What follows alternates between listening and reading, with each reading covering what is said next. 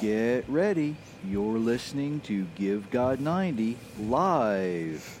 Five, four,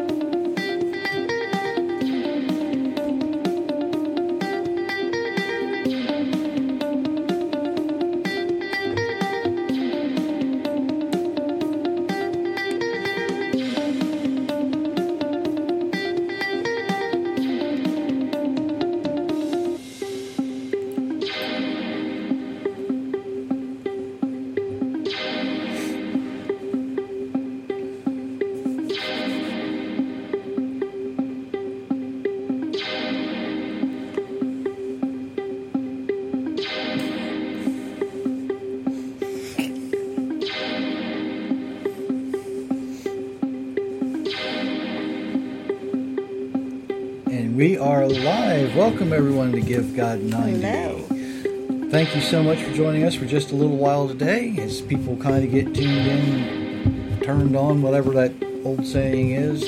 Hopefully they don't tone out, zone out, whatever it was. um, for our folks on Spreaker, there's Pam joining us. For the folks on Spreaker, we Hi, appreciate. Pam. There's Hi, Karen. Hi, Karen. Hi, Matt. Hi, Steve. Steve. Oh wow! And Oh, even look, you're watching. even you're watching. We certainly do appreciate everybody who's joining us now, either live or will be joining us later, whether we're on Facebook or on uh, Spreaker or your favorite podcast outlet, wherever you happen to be. And uh, we certainly do appreciate all of that. As we kind of do the well, finish the welcome up, don't remind everybody that the, the books are available. They're still out there on Amazon, Barnes and Nobles. You know the rest of the sales pitch. Uh, if you go to the website, don't forget to look for the pictures. Um, somebody really uh, close to us is trying to figure out which one she wants and what size she wants, and she's picking frames and all that kind of good stuff. And I certainly do appreciate that. That is just all kinds of good stuff going on there. And it's not just framed wall art either. You can get, well, if you really wanted to, you could get a shower curtain Or baby onesie. Baby onesies, but there's uh, phone covers and coffee mugs and uh, the tote Purses, the tote tote bags, are really nice. We've seen those, and that stuff's still uh, made in the United States too. So, Mm-hmm. okay, keep you know don't don't forget to check that out. Um, don't, also don't forget we're on uh, YouTube as well. Hey, there's Jay, and I bet the rest of his crew's watching Hi, too. Jay. Hi, Tina. Hi, Carol. Uh, Jay had some, I think, good news. He made a really fancy purchase this week. He bought a shofar. So Yeah. Really Way to go, there, Jay. And of course, all those folks are on uh, Facebook, and the, the Spreaker folks, they're, I don't know, they might be chiming in anytime. We get a lot of people from all over the world listening to just the audio podcast that Spreaker uh, uses, and, and they, you know, we're available on just about every podcast outlet now, thanks to Spreaker being able to merge those things and put them all out there, and it, it just kind of fascinates me that the people I get to talk to literally from all over the world. Um, one of the, uh, um, want to be careful how I say this. Had a really nice conversation, a long conversation yesterday, but I certainly do appreciate uh, that gentleman that spoke with me yesterday and gave me some really interesting insight. Trying to work on a uh, way to interview him, but I needed to do the interview and then you know tape it live and then put it on Spreaker later because I'm going to have to edit it. He does want to to remain anonymous, and I can certainly understand why. And when that happens, you folks will understand why as well. Hi, Matthew. Yeah, it Matt's watching. Glad you're watching. And um, did you want to? Hi, Robin. Hey, there's Robin. Did you want to update anybody on your father's situation? He actually had his his what you call it thing. PET scan and No, biopsy. Biopsy. He had his biopsy. But we're Um, still we waiting don't- to find something out Right. from oncologists So because that was just yesterday. we certainly do appreciate all the prayers for him as well and all that good stuff. Um, let's, you know, lots been happening over the last week, right? Yes. And very little of it has been good. No, some of it's been good, I said very little. but a large amount in a. I don't know. I call it really good because so our Well, we got is invaded, yeah. full. so that's super awesome. we were invaded. Hi, Bam. Thanks, Bam. we were invaded by uh, the Colorado contingent. The, the son and his family are here from Colorado. They're watching, and we appreciate them being here. Uh, certainly to support his grandfather and, and grandmother and with everything that's going on right now. And um, but that's you know that's the good thing that was going on. So we get to do that. But in the midst of all that, this whole thing, and I was really not sure how I wanted to approach what I'm going to say until I got to the part you're going to read. And then it, it just kind of fell into place and everything kind of worked out. So I, I cannot not address this because that would just be absolutely. I, I would be falling into the same place that most churches are right now. And, and you'll understand what I mean by that in a minute we need to really start with the obvious thing that's been, you know, the looting that's been going on with the protest. Oh, awesome, Jay. Do you want to let the folks on Spreaker know what that was so awesome? Uh, hey, sure. they can't read what's on Facebook. Um, one of our listeners has been waiting for a um, home CPAP machine, and it looks like he's finally getting it. He's been waylaid a few times since the COVID, so that's an answer to prayer. Yep, it, it certainly is. The the the looting has been going on with, in conjunction with the peaceful in air quotes protests. Excuse me, I've, I've got to address this, and you're not. Most people are not going to like the way I address this. I can tell you that right now. For the average person who, you know, likes to go to church every week and put their offering in the plate, say a little prayer, walk out the door, think everything's good, you're not going to like what I have to say. For the average pastor that doesn't like to get involved, you're really not going to like what I have to say. Um, because there's there's enough blame to go around for everybody here, and myself included. I, I would put myself in that category. You know, when these protests are peaceful, and, and the focus is on doing what's right, and making sure that the people who are accountable are held to their accountability, we're with you. I mean, I I don't think anybody would say uh, that what we have watched happen last week with George Floyd, you know, it took eight minutes to murder somebody and it was on video. It's that simple. And the very people who were supposed to be protecting people were involved. And yeah, that's that's a, an atrocious thing. But that doesn't give people, you know, even 500 miles away, the right to throw bricks through windows and take something that doesn't belong to them. No, it doesn't. Just, it certainly doesn't. I'm getting ahead of myself. I'm getting ahead of myself. I, I got my notes and I need to stick to them because if I don't, It doesn't give anybody one block over from there the No. right to do that you know, at all. when you're protesting and, and you're going about it peacefully and you're actively seeking justice in a mm-hmm. in a way that hasn't proven that it doesn't work. Okay, now there are times when violence may be necessary. Mm-hmm. I'm not saying it might not be, but I'm saying you've got to give the proper avenues the way to work what they work. You've got to give them the opportunity because nothing is designed in government to happen in split second timing. Mm-hmm. It, it's made to be slow and methodical. We should be able to trust our police to protect the innocent, right? I mean, mm-hmm. that's just that's just the normal thing we should be able to do. We hate injustice. Everybody hates injustice. We hate the murder of the innocent.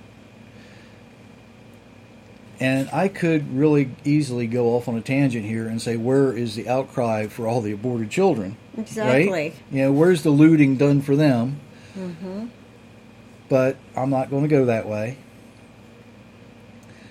You know, the police have a really, really tough job. They really do. They, we rely on them to be professional and impartial uh, when we call them. Mm-hmm. That's they don't always do that, do they? No, they don't. We, we see that. But there's a lot of unanswered questions, specifically in the death of George Floyd. Apparently, the officer and Floyd were familiar with each other. They knew each other. Mm-hmm. They, they, they. I don't know if they. I don't think we could call them friends, maybe, but they were acquaintances. So the one question that needs to be answered was: Was this personal? If this was personal, well, then yeah, the murder charge needs to be changed because if it's if it's personal, then he was looking for the opportunity to do this. Mm-hmm. So that's something that that as this proceeds needs to be questioned, needs to be understood. There's Daryl watching on on Facebook. Hi, Daryl. Appreciate it. Hi, Deb. And as as this whole thing plays out, there's there's going to be some things that that are going to come out of this that might surprise us or that doesn't surprise us, right? I mean, that, it's just just easy. Now we see the outrage over the officers, which, by the way, were not all white. There was a Latino, and um, I'm not sure what which Asian ethnic group he's from, but there was someone who apparently appears Asian, uh, and there was another black officer there. So we have all of this going on. So it's really, can we call it race related at that point? Because uh-huh. these these other officers that actually represent the whole of society were protecting the white officer who was murdering the poor guy on the pavement. By the way, that's not allowed in any police handbook anywhere. No. Um, I worked in law enforcement for about five minutes. I can tell you when you take somebody into your custody, they are your responsibility. You are responsible for their safety. You're responsible for everything that happens to that person from that point on Mm-hmm. until you hand that custody off to somebody else. Mm-hmm. Murdering somebody like that is in no way authorized by anyone Or condoned by any or officer. condoned by anybody. No. So for the peaceful protesters doing this, you know, we're with you. I see Sean's joining us. Appreciate it, Sean. Hi, Sean. Thanks for joining. So for the the peaceful protesters, you know what? We're with you. Mm-hmm. But once you cross the line and you become violent and you become, um, there's Carol's watching, and you become Hi, someone who is on the opposite side of l- the law, we're no longer with you. At that point, we have to stand against you. And that's something that's hard for people to understand because we're doing this because we're right. No, when you were when you were following the path to find justice, that's when you were doing what was right. Mm-hmm. When you cross the line, there's no way we can any longer be with you. Another question should be is where's the outrage over the other people who were harmed, injured or died because police action or the action of someone in an authoritative position? It is it always have to be white on black or black on white? Does it always have to be race related? Does it always have to be sex related? Does it always have to be you, you know what I'm saying, right? Mm-hmm. There was a young lady and, and she was actually in Minnesota too, Justine Damond. She was shot in her home after calling 911 to report the possible assault of another woman in an alley behind her house. Now, a gentleman named Mohammed Noor was the officer officer responsible for her death. He was convicted. Okay, he was convicted of second degree murder, and he's now serving uh, at least 12 and a half years in prison. But there's still some unresolved issues concerning his training. So here's somebody that they got out on the street as fast as they could, Mm-hmm. wasn't trained properly, and he wound up killing somebody standing in their home. Right. Not a good situation anyway. Where's the outrage over her death? You know, that just, it's not there. You didn't see it. Nothing happened. You know, do this, this, uh, what I'm about to say may offend you. Here's my warning. Why do Black Lives Matter and deserve more outrage than Australian lives? Because that young lady was originally from Australia why do why does one life matter over another because of skin color, ethnicity, country of origin, however you want to say it? Why is that? Why do we make that distinction? But since the protests and lootings began, we learned of a retired police chief. David Dorn was murdered outside of a pawn shop. Where's the outrage over his murder? Where's the looting over his death? Mm-hmm. It's not there. Why is that?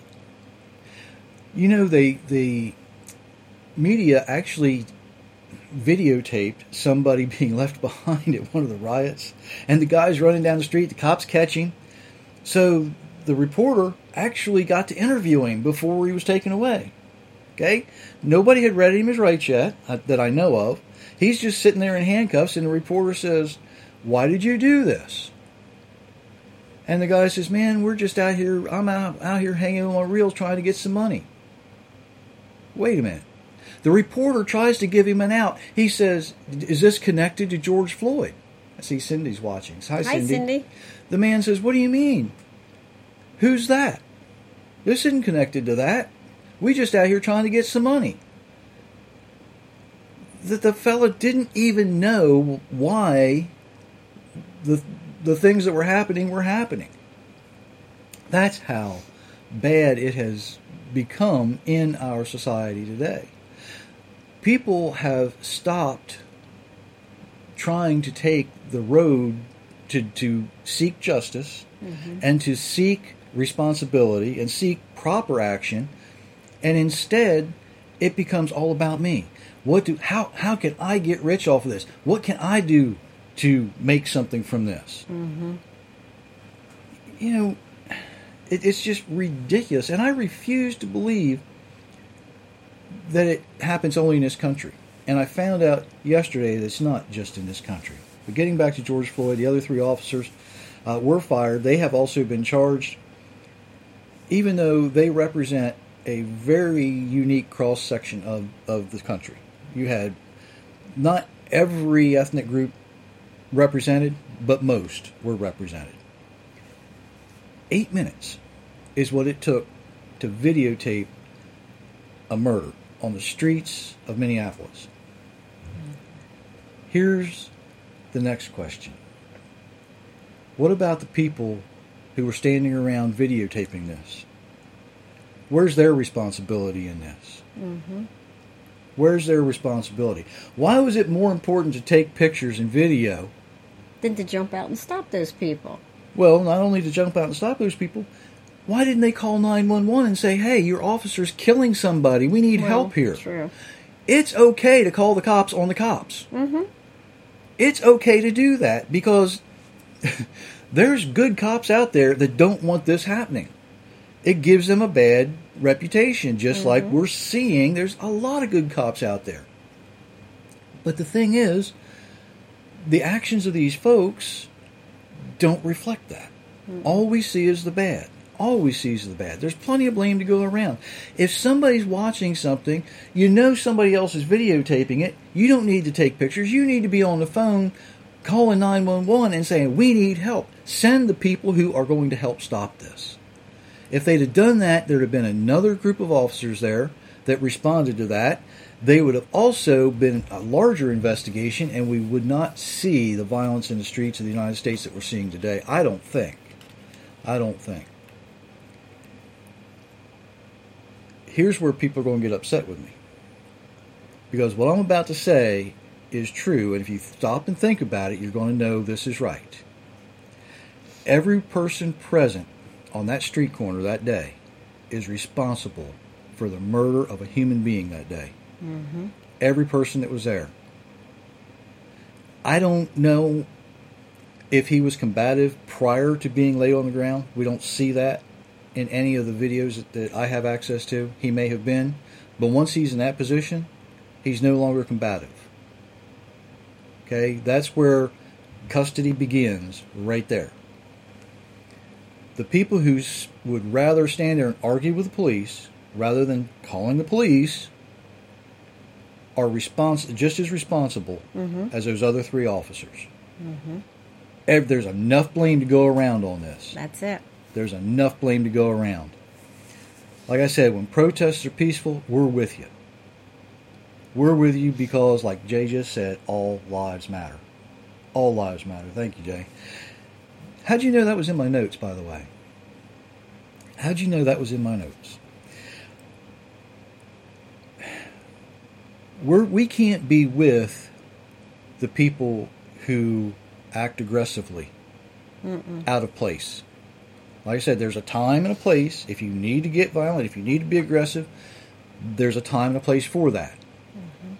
I don't think we'd reached that yet. We were only like three days away from the, or into the investigation when that started. Right. Okay? It's not time for that. When you protest peacefully against injustice, I think everybody stands with you. When you cross the line, that's when you become a terrorist, and that's when we stand against you. When you change from a peaceful protest to violent looting and destruction of property, we can't stand with you, especially, especially when you're hundreds of miles away from what happened because the laws vary in state to state to state. People are not the same. Well, they're, they're kind of the same, but people respond and react differently mm-hmm. in uh, Nome, Alaska than they do in Miami, Florida. Right? Mm-hmm. You, you take the culture and it's going to change a lot of times drastically from town to town. Mm-hmm. But some, but you know, you go hundred miles away, and somebody that doesn't even know the name of the person that's re, that sparked what's going on. Right. No, we can't stand with you at that point. Here's where I'm going to stance on the toes of the churches, folks. Can't not do this. Can't not do this. Why has the church been silent? Not all of them, thankfully, but overall, overall, where are the pastors who should be offering a united voice of comfort and compassion? Where are the pastors who should be offering this united front to say, yes, what happened was wrong, mm-hmm. but your looting, your violent behavior, that's wrong too? Mm-hmm. Where why is the church silent on this point? Where's the church when people are hurting, confused, and searching, trying to understand why the very people that they have been taught to call when they're in trouble appear untrustworthy? Where is the church? Why haven't we heard from the church? I think I have watched one interview and read one article about this coming from a Christian or Jewish standpoint. Everybody else is dead silent. Mm-hmm. Dead silent. Well, other than Sean, I know he's talked about it. Right. I know Sean's talked about it. But why, why does it take somebody like Sean or me to stand up and say, Where, "Where's the voice"? Mm-hmm. You know, we the church just celebrated Pentecost when it says that all the disciples were in the temple in one accord, right? Right. Of one mind, united for a common cause. Where's the church? And they're supposed to be united for a common cause. Well, the church is silent, partially, in part, because it doesn't want to make things worse. They say if, well, if we say something, somebody might come in into our door and say something. Somebody might attack us. You know what? If they attack you, they attack you. Mm-hmm. But if you're doing what the Almighty, if you're delivering the message the Almighty chooses you to deliver, chances are they're not going to attack you. Right? Right. part of the church is silent because they've been taught if they pray, God will magically make everything go away and fix it all. You don't have to lift a finger. All you have to do is say, Oh, please, and he's magically going to stir something, some pot in some cauldron somewhere, and it's all going to be fixed. That's what's being taught in churches. That's what's being taught in churches. And they know it doesn't work, so they don't say anything. Part of the church is silent because it's been convinced it has no voice in government. We have to stay out of it. We have to stay out of it. You're, you're right. Jay just commented on uh, Facebook. Church was silent when the Jews were being killed by Hitler too. Exactly. Exactly. We don't. We don't want to get involved. We don't want. We don't want anything bad to happen to us. You. You just keep it over on that side of the, of the street, right? And sadly, the worst part, the church is silent because it truly does not know how to act as a representative of the creator of the universe. It really doesn't. In Isaiah, we read, and, and this is what I read that I, it determined my uh, what how I was going to approach this tonight. Because in Isaiah chapter 1, and you're going to read verses 1 through 20 in a second, Israel is directed and blamed. Now, don't forget that Paul wrote that the modern Christians are grafted into Israel. Now, I'm not talking about Israel, the nation. I'm talking about Israel, the people group. I'm talking about um, something different than a country. If you are grafted in, if you are adopted, however you want to say that, you sojourn with them, it doesn't mean that you're joined to the nation. It means you're joined to that people group, the descendants of Abraham. And when I read Isaiah chapter 1, I realized why the church is silent. Because the church is to blame too. You want to start with uh, Isaiah chapter 1, verse 1, and you're going to verse 20. Right. Yes. This is the vision Isaiah, son of Amoz, saw. God showed Isaiah what would happen to Judah and Jerusalem. Isaiah saw these things while Uzziah, Jotham, Ahaz, and Ezek- Hezekiah were kings of Judah. Heaven and earth listened because the Lord is speaking. I raised my children and helped them grow, but they have turned against me. An ox knows its master, and a donkey knows where its owner feeds it. But the people of Israel do not know me. My people do not understand. Hang on for a second. I just said, Paul writes that we are grafted in to the people of Israel, right? Not the nation, but the people group. Here's the thing. Even back then, God says, My people don't know who I am. My people don't understand me. Go ahead in verse 4. I'm sorry. Terrible times are coming for Israel, a nation of sin. The people are loaded loaded down with guilt. They are like a group of children doing evil. They are full of evil. They have left the Lord. They hate God, the Holy One of Israel. They have turned away from him. Why should you continue to be punished? Why do you continue to turn against him? Your whole head is hurt and your whole heart is sick. There are no healthy spots from the bottom of your foot to the top of your head. You are covered with wounds, hurts, and open sores. Your wounds are not cleaned and covered. No medicine takes away the pain. Your land is ruined.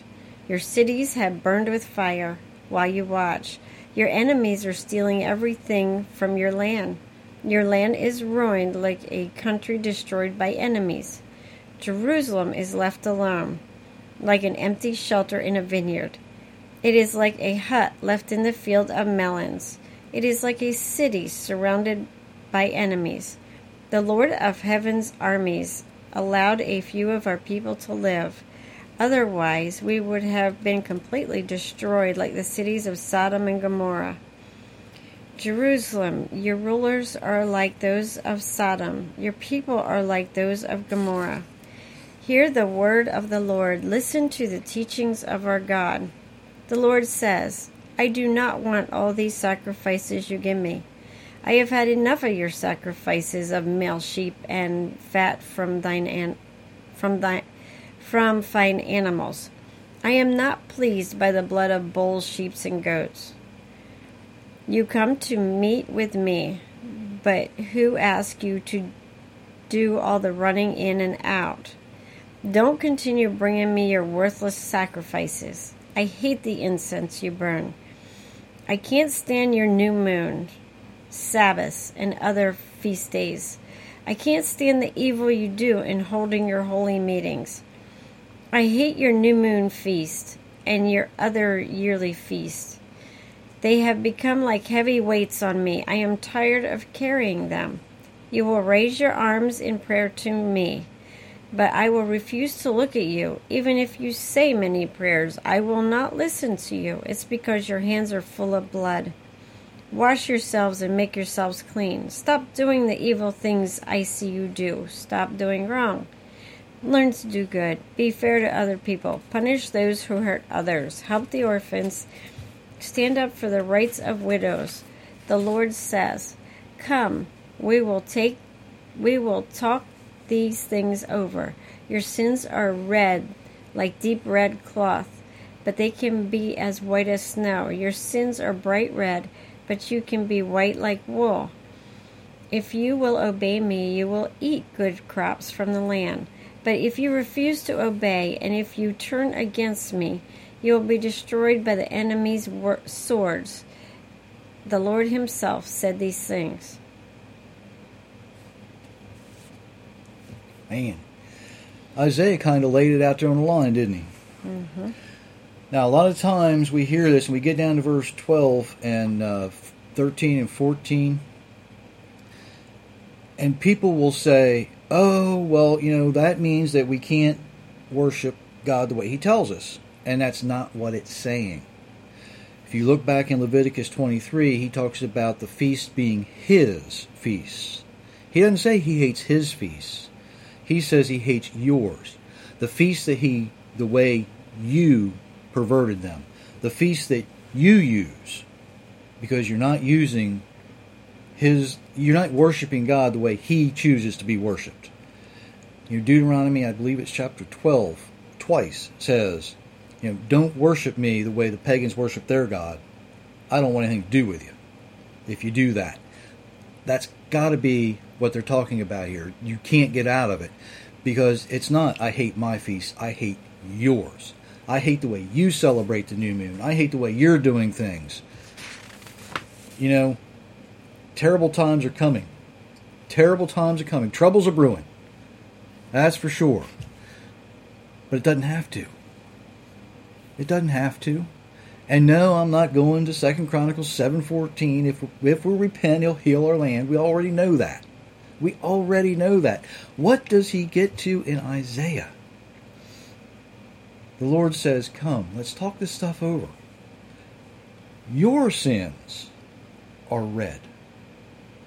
You're the one. You've got the blood on your hands. But it doesn't have to be that way.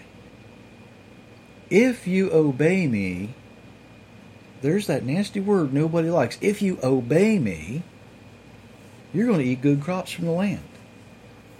If you refuse to obey me and turn against me, you will be destroyed. The church is silent because it has abandoned its purpose to represent the perfect Creator in His creation that we broke.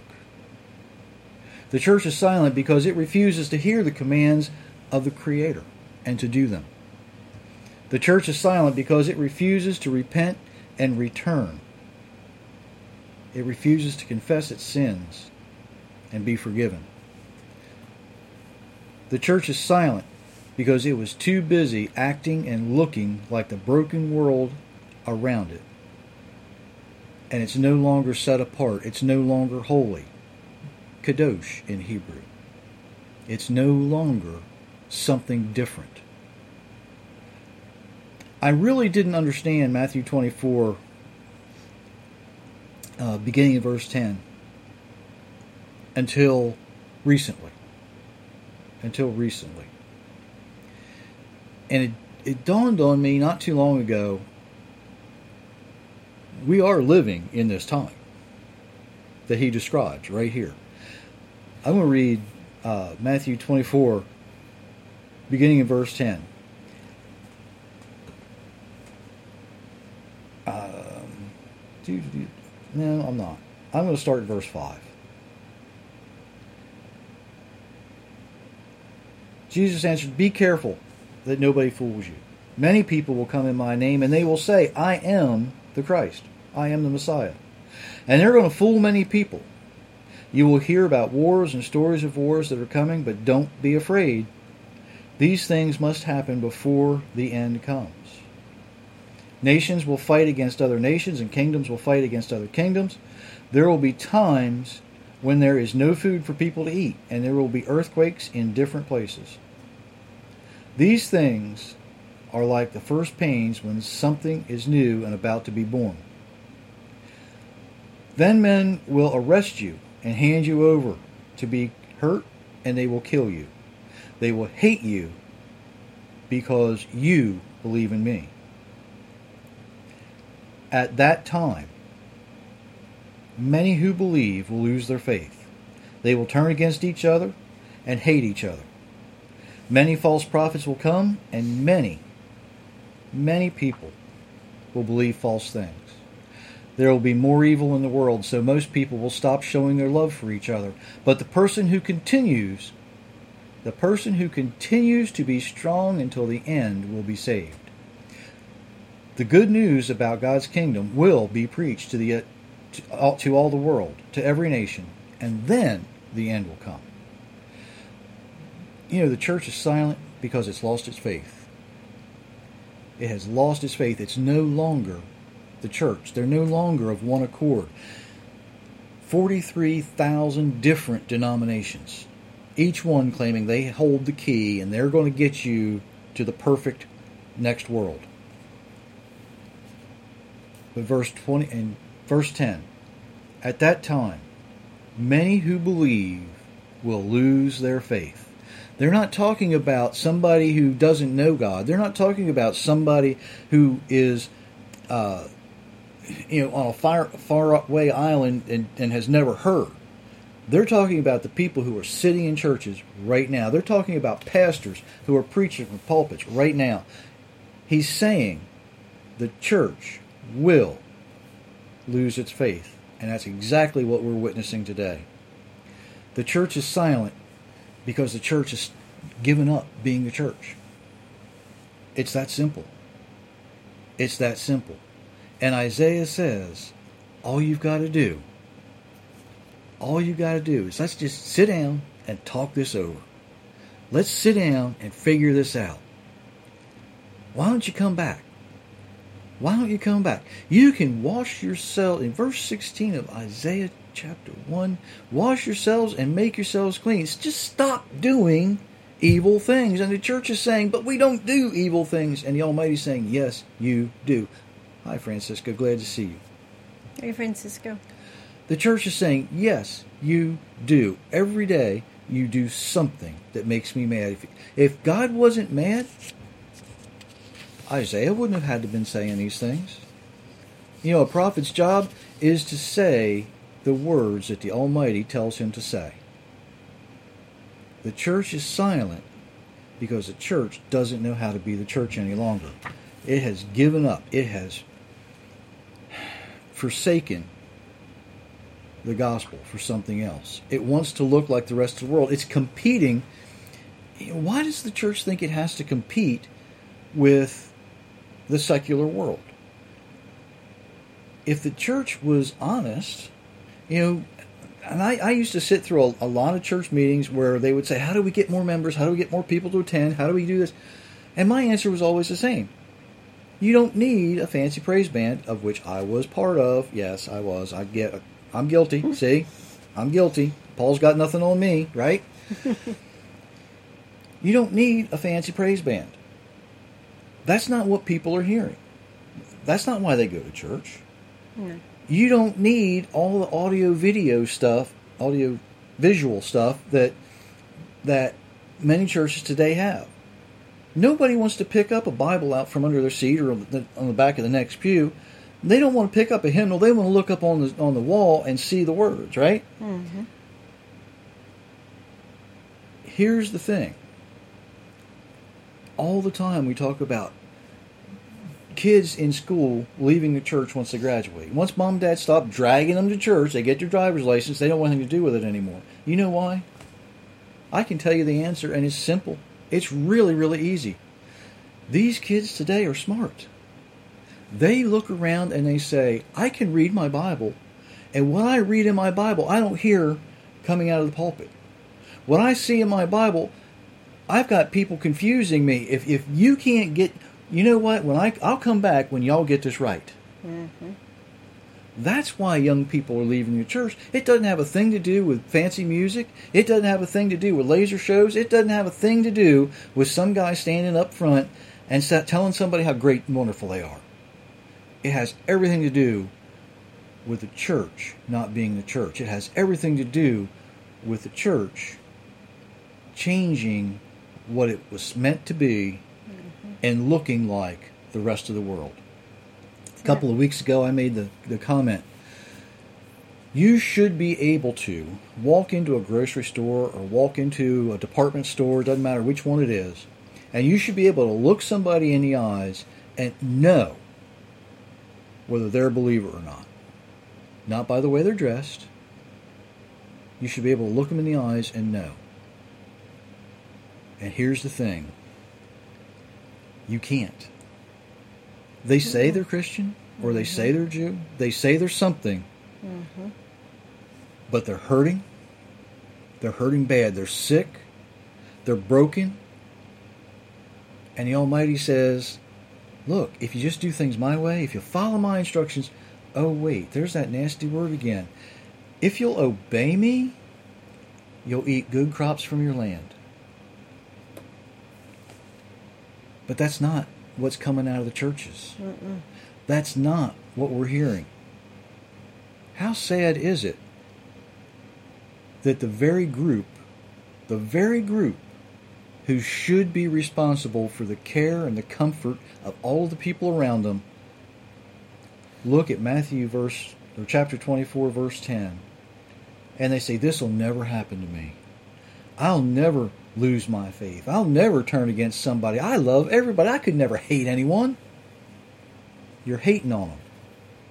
You're hating on them because you're not saying what's good and what's evil. You're taking it all in and you're finding out or trying to find out how you can profit from it. And that's just greed right there. Sorry, churches, you're not doing your job. Now, I've done danced all over your toes, but the good news is, the good news is you don't have to stay there. You can turn around. You can change. You can change as individuals and you can change as churches. And I hope there's at least, well, I know there's one, but I hope there's at least four more pastors listening to me somewhere saying, you know what? I'm going to change. Mm-hmm. We've got to stand up for this. We've got to be in one accord. We can't. We don't need the forty-three thousand different denominations anymore. You only need one, because the only one, the only denomination is going to get you where you think you want to go. Is when you open your scripture, and you do what it says. That's the only denomination that counts. And I know there's plenty of good pastors, or I shouldn't say good pastors. There's plenty of pastors out there that say, "Well, yeah, I know that's what it says, but." I graduated from this seminary over here, and they're telling me I got to do this. When that cemetery, seminary, when that cemetery tells you you got to do something that ain't in the Bible, You need to leave the seminary stuff. you need to leave that mess it. behind and do what it says. Exactly. Just before Yeshua spoke the words in Matthew 24. He was he was lashing at the Pharisees about like I'm lashing at the churches right now. And he said, "Look, you sit in Moses' seat. You sit in Moses' seat." And he's referring to the chair in the synagogues at the time that were reserved. The, the rabbi, the, the head rabbi, would sit there and make decisions. He says, "You sit in Moses' seat, but you won't lift a finger to help anybody." You won't lift a finger to help anybody. And he looks around the room and he says, Don't do what the Pharisees do. You do what Moses told you to do. You don't follow. You don't, and I'll say it right now to everybody who's listening to me and everybody who's watching us, you don't need to follow the rules and regulations of your denomination. You need to look in Scripture and you can read it for yourself, and it's not that hard. And if somebody comes up and tells me, well, you're talking about going back to sacrifices, no, it's already been done. You don't need that. But what you do need to do, because all the sacrifices were, were, were the, the bookmarks that were put in place is to remind us, to remind us that we messed up. We messed up. In my conversation last night, I, I heard some words again that reminded me that what I need to be.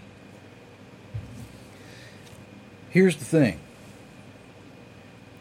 A lot of times, people in the Messianic movement or Hebrew roots movement have a really hard, difficult time explaining to people because you know we don't want to tell them that we're Messianic and they don't understand that and they don't really understand uh, what's going on.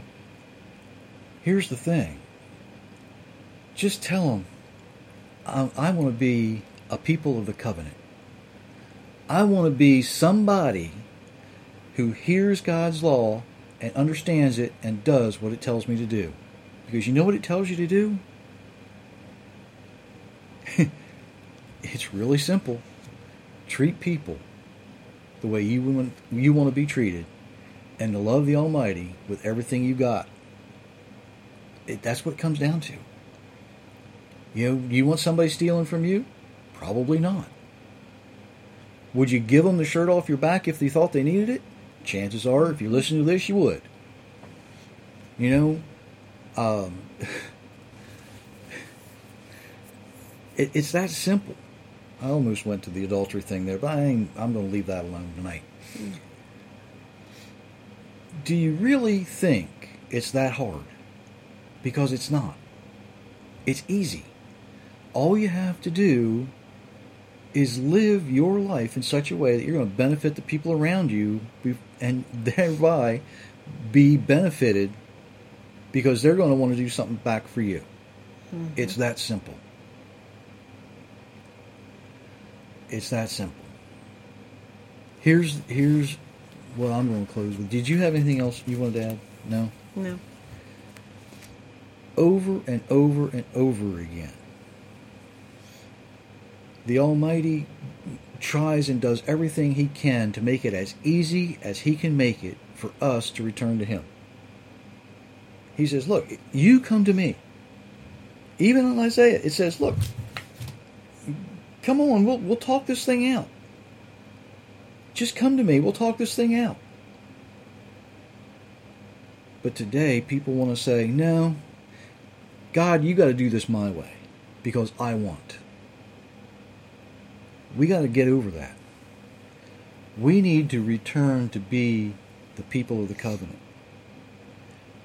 Doesn't matter if you're Jewish, it doesn't matter if you're Christian, it doesn't matter if you pick one of the other religions of the world.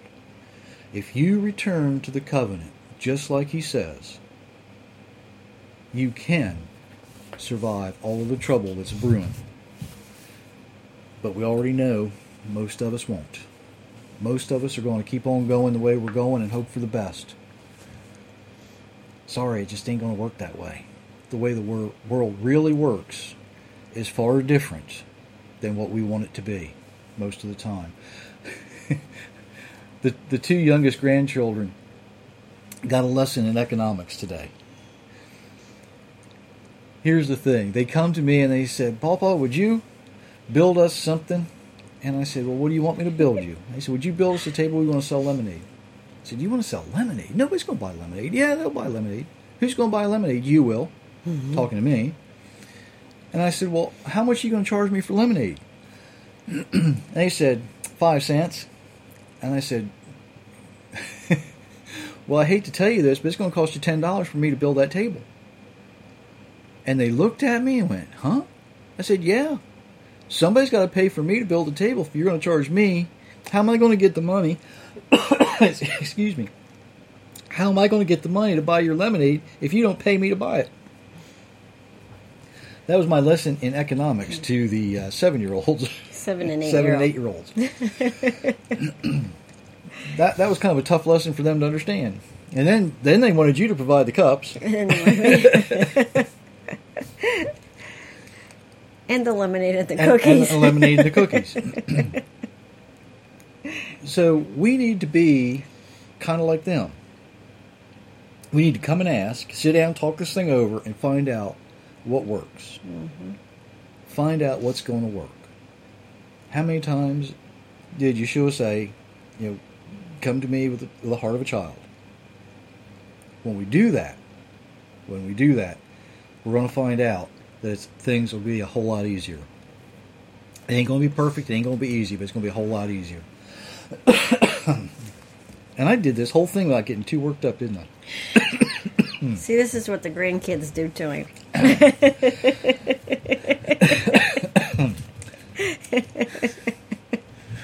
that and more. Ladies and gentlemen, I I appreciate the comments that you all have been been putting out tonight.